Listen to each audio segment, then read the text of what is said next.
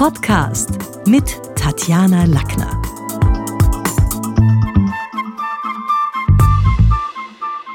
Im heutigen Beitrag geht es ein bisschen um die Frage Content. Alle reden von Content, Content gerne auch den Kunden liefern, aber die Frage ist, was für einen eigentlich? Hero Content, Hub oder Help? Denn im digitalen Zeitalter wollen möglichst viele direkt mit ihren Kunden in Kontakt treten und da werden Newsletter um den Erdball geschickt und Blogs und Podcasts und alle möglichen Dinge. Und die Frage ist aber, erkennt der Leser, der Hörer überhaupt den Nutzen? Gibt es einen Nutzen aus dem, wenn man sagt, okay, ich höre mir das an oder ich lese mir das durch? Denn schließlich wollen wir auch online als Experten uns positionieren, das Unternehmen gut verkaufen, in der eigenen in der eigenen Blase der Experten uns da im Eigenmarketing äh, gut etablieren. Und das ist so ein bisschen der Punkt, wo ich den Eindruck habe, ähm, die empfohlene Devise von den Social Media Experts, Vertrauen aufbauen und Eigenmarketing ankurbeln, ist zwar nett, aber Content muss man sich schon mal zuerst überlegen, was eigentlich für einen Content. Ich habe vor Jahren bei dem sehr sympathischen und charismatischen David Rogers, das ist ein Professor an der University of Columbia, einen Lehrgang gemacht für Digital Business Strategies. Und da haben wir sehr klar unterschieden zwischen Hero, Hub und Help. Und da habe ich mir gedacht, da lege ich heute ein bisschen was rein damit, damit ihr mal wisst, was ist denn da der Unterschied. Hero Content, also wie der Name schon sagt, und Google leistet hier gute Vorarbeit, den Content zu unterteilen. Content ist immer der Inhalt, den man einem Kunden gibt. Hero Content hat was zu tun mit selber seine sein Marketing in die Hand zu nehmen, Geld in die Hand zu nehmen, um ein Produkt oder eine Dienstleistung ins richtige Licht zu rücken. Also das kann jetzt ein Kurzvideo sein, wo Unternehmen zum Star werden. Das kann jetzt irgendein Produkt sein, wo man dann auch auf YouTube sieht, okay, das ist ein Hero-Ding, da geht es jetzt um dieses Produkt. Sehr im Unterschied zu Hub. Hub-Content ist eher so ein bisschen eine wiederkehrende Kontaktaufnahme mit einem Kunden. Sogar ein Newsletter ist ein Teil von einer solchen Hub-Strategie. Wer sich also auf einem Gebiet auskennt, schreibt zu unterschiedlichen Themen, der lockt Leser an, zieht damit natürlich auch Traffic, weil die dann sagen, okay, ich mag wissen, was hat denn der für eine Website und wer ist denn der?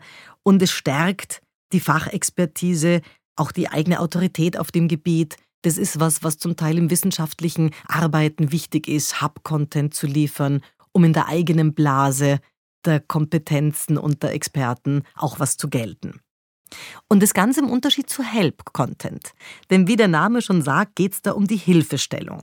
Also in Wirklichkeit ist jedes Tutorial, das unsere Kinder anschauen, wo man irgendwas lernt, wie backt man einen Kuchen, wie verfließt man das Bad, wie bringt man die Katze zum Tanzen, ja, das fällt alles unter Help-Content.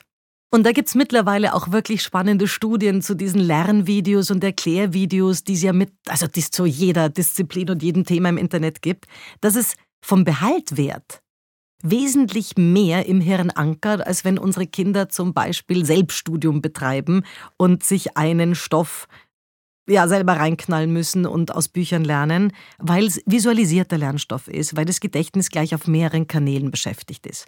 Also ich selber finde Erklärvideos cool. Ich finde sie jetzt zum Beispiel, ich verwende sie in meinem Unternehmen nicht, weil ich was einfach ein anderes Design hat. Mir ist dann dieses immer gekritzelte zu wenig schick. Aber grundsätzlich, und das wissen wir aus, aus, aus, vielen, ähm, aus vielen mittlerweile Untersuchungen, Kinder zum Beispiel behalten den Lernstoff besser, als wenn jemand vor ihnen steht oder sie selber irgendwie lernen müssen.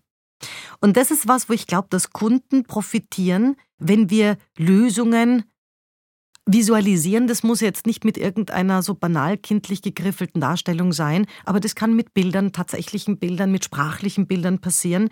Also gute Nachrichten, das geht auch mit, mit Zahlen, Daten und Fakten. Also auch hier gibt es ein sogenanntes Data Storytelling, denn wenn ich Menschen, meinen Kunden natürlich nur meine KPIs, die Zahlen, Daten und Fakten sage, dann gibt es ja da null Bild dazu und auch keinen Behaltwert.